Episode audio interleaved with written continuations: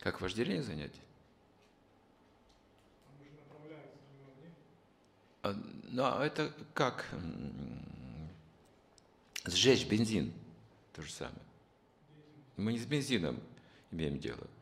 Просто на газ жмем и едем. Он выгорит сам.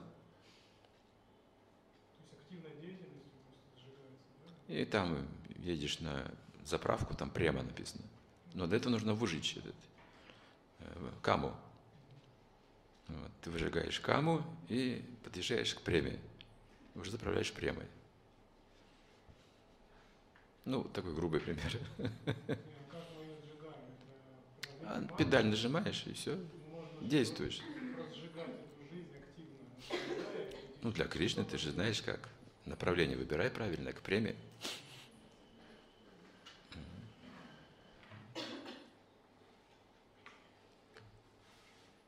Не думайте, что вожделение это всегда плохо.